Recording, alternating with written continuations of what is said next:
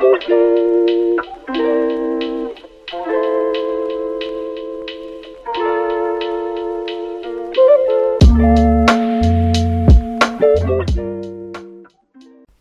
is behind the TUC motion asking British workers to support war crimes? It's not too late to reverse the disastrous decision taken by many union delegations and the bureaucratic leadership clique to support this criminal resolution. Communist, socialist, and progressive parties were targeted in Ukraine long before Russia's military intervention in February 2022. The simple reason being that they posed a real threat to state power, with the Communist Party of Ukraine at one stage having the potential to lead the country. Legal proceedings were initiated against the KPU in 2014, soon after the US backed Euromaidan coup, which saw neo Nazis oust the democratically elected government and take leading positions in the illegitimate administration that came to power. Authorities have been seeking to close the KPU for more than seven years, using decommunization laws that banned communist symbols to block party activities, including barring it from standing in elections and shutting down its newspaper. The party was finally closed down by the stooge regime of puppet actor President Volodymyr Zelensky in July 2022, after a court in Lvov turned over all its assets, including party buildings and funds, to the state. Other left and progressive organisations were also closed down by a presidential decree in May 2022, which outlawed all political parties deemed to be pro Russian. One party escaped unscathed, however Sotsialny Ruch. On closer inspection, it's easy to see why. The organisation was little known before February 2022, but since then, it and its members have been used as a battering ram lobbying for increased arms for Ukraine while whitewashing far right and neo Nazi organisations, including the notorious Azov Battalion.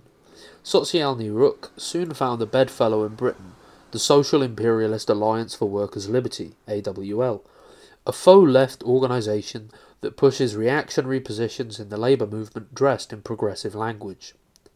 Members of Sotsialny Ruch are often on platforms of meetings hosted by the Trotskyite agents of the AWL's new front organisation, the Ukraine Solidarity Campaign, which is also backed by journalist Paul Mason, who was recently outed as a British intelligence asset.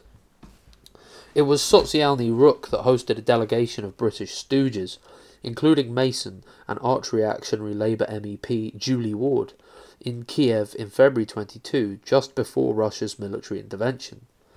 And it is Mason and co. who continued to push the pro imperialist line regarding Ukraine in the labour movement. They were behind the poorly attended demonstration that saw calls for Putin to be hanged and arms sent to Ukraine, on the very day that then Prime Minister Boris Johnson arrived in Kiev, promising exactly that. Since February 2022, Activists from Sotsialny Ruch have been used as a battering ram to help successfully swing the British trade union bureaucracy behind the kind of reactionary pro imperialist positions that even the wreckers of the AWL could previously only dreamed of. Support for NATO, increased weapons production, increased arms for Ukraine, and the withdrawal of Russia from all areas the West deems as under occupation, including Donbass and Crimea.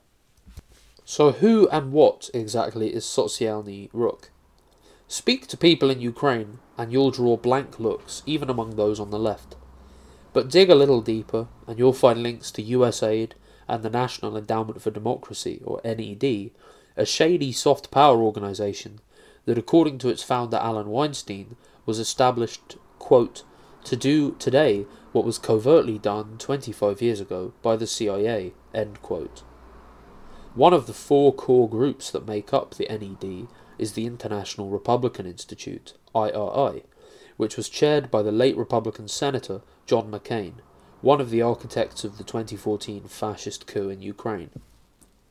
Most of Sotsialny Ruch's leadership has been drawn from the Ukrainian Center for Social and Labor Research, an organization that has been bankrolled by the NED for many years. Documents from 2014 note that the UCLSR would, quote, monitor, monitor protest activity throughout the country share the data with campaign activists, distribute them through social media, and produce 12 reports. Of course, this detailed information would also be shared with the NED and various US intelligence agencies. In other words, either knowingly or unknowingly, the UCSLR was spying on trade unions, the left, and progressive organizations. According to its director, Volodymyr Ishchenko, the USCLR received cash from the NED in 2011, 2012, 2014, and 2015, the time that Socialny Ruch was founded, and was also backed by a George Soros NGO, the International Renaissance Foundation. Those who were around at the time the organization was funded by the NED include Socialny Ruch leader Zakhar Popovich, and Socialny Ruch chair Vitaly Dudin, deputy director of the CSLR and co-editor of Commons, the Socialny Ruch aligned journal, Oksana Dutchak, and Denis Pilash, who was employed by the CSLR and writes reports on social protests in Ukraine. Socialny Ruch is also closely linked to the NED's Solidarity Center, which is allied to the AFL-CIO, the American Federation of Labor and Congress of Industrial Organizations, with the group admitting that most of its members come from the trade unions that are supported by the soft power organization. The links don't stop there. USAID has been funding activities and individuals in Ukraine through a series of educational centres, and its 2021 report proudly declares, quote, Many activists who attended summer schools as rank and file participants now have positions at different levels of both the KVPU and FPU union structures, end quote the organizations which Socialny Ruch says most of its members come from.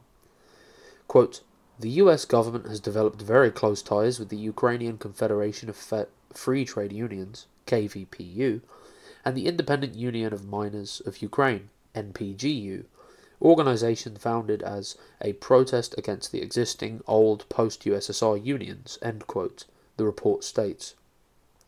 Of course, US aid is not doing this as some kind of altruistic act, or because it supports democracy in Ukraine. Its main interest is the projection of US power and influence, and it expects, and is clearly getting, something in return. One of the trade unionists frequently promoted by Socialny Ruch and Ukraine Solidarity Campaign is president of the US State Department funded Confederation of Free Trade Unions of Ukraine, Mikhailo Volynets, also a deputy in the Ukrainian Rada for the All Ukrainian Union Fatherland. Many claim he is a US government asset. He was awarded the AFL CIO George Meany Lane Kirkland Human Rights Award for his role in the 2004 Washington backed Orange Revolution in Ukraine, and also played a key role in the US organized Maidan coup when his KVPU helped stage a fake general strike in February 2014 to accelerate Washington's regime change plans. According to Oleg Vernik, chair of the all Ukrainian independent trade union Zakist Pracy, the strike was in fact ordered by business owners in western Ukraine who made their workforce stand outside for an hour with the footage dutifully broadcast on a loop by future President Petro Poroshenko's Channel 5. In another deception led by the KVU, according to Vernik, quote, the leaders of the political opposition demanded that Mikhail Volynets bring the miners to Kiev. No miners arrived. Instead, Volynets had the office workers of his KVPU put on the miners' helmets and simulate miners from Donetsk and Lugansk at Maidan. So Volynets is clearly not all he seems. Not only is he a master of deception in the service of US imperialism, but in March 2022 he was pictured in Covert magazine alongside his hand picked KVPU deputy Ihor Kniazansky, aka Doshman of the neo Nazi Azov Battalion. Back in 2016, the KVPU joined forces with Azov during anti government protests, sending Kniazansky, who was also head of the Vinnytsia branch of the National Corps, a fascist political party, to negotiate with the energy minister on its behalf. Ahead of the vote on what is one of the most reactionary motions ever seen at a TUC Congress, sponsored by the GMB Union, which also backs the so called Ukraine Solidarity Campaign, Volynets sent a message via the USC website, giving left cover for yet another US intervention in Ukraine. The AWL Ukraine Solidarity campaigns and links to such people and organisations should come as no surprise. This MI6 CIA cutout follows the imperialist line on every major issue, from Ukraine to China and from Brexit to Iraq. The organisation plays a destructive and deceptive role in the labour movement and has now inexplicably convinced the trade union movement to follow a line that essentially calls for the genocide of people in Donbass while propping up the military industrial complex. It's not too late to reverse the disastrous decision taken by your union's delegation and the bureaucratic leadership clique. The people of Donbass deserve better than a half baked motion cooked up by the AWL that will take us further away from peace and an end to nine years of shelling.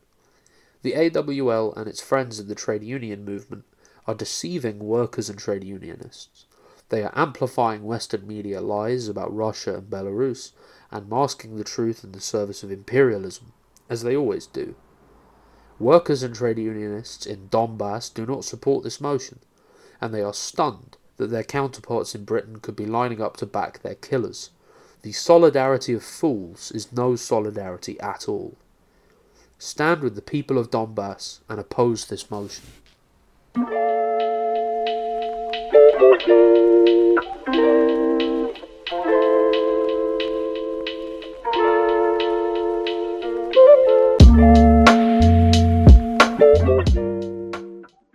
Thanks for listening to Proletarian Radio. We aim to bring you the best Marxist analysis on current affairs, revolutionary history, and theory. Do like, comment, subscribe, and share our content to help us reach the widest possible audience. We are a small organization with limited resources, and we need workers' support if we are to grow and fulfill our mission. If you are able to make a one off or regular donation, no matter how small, please visit our website at thecommunists.org and register as a supporter.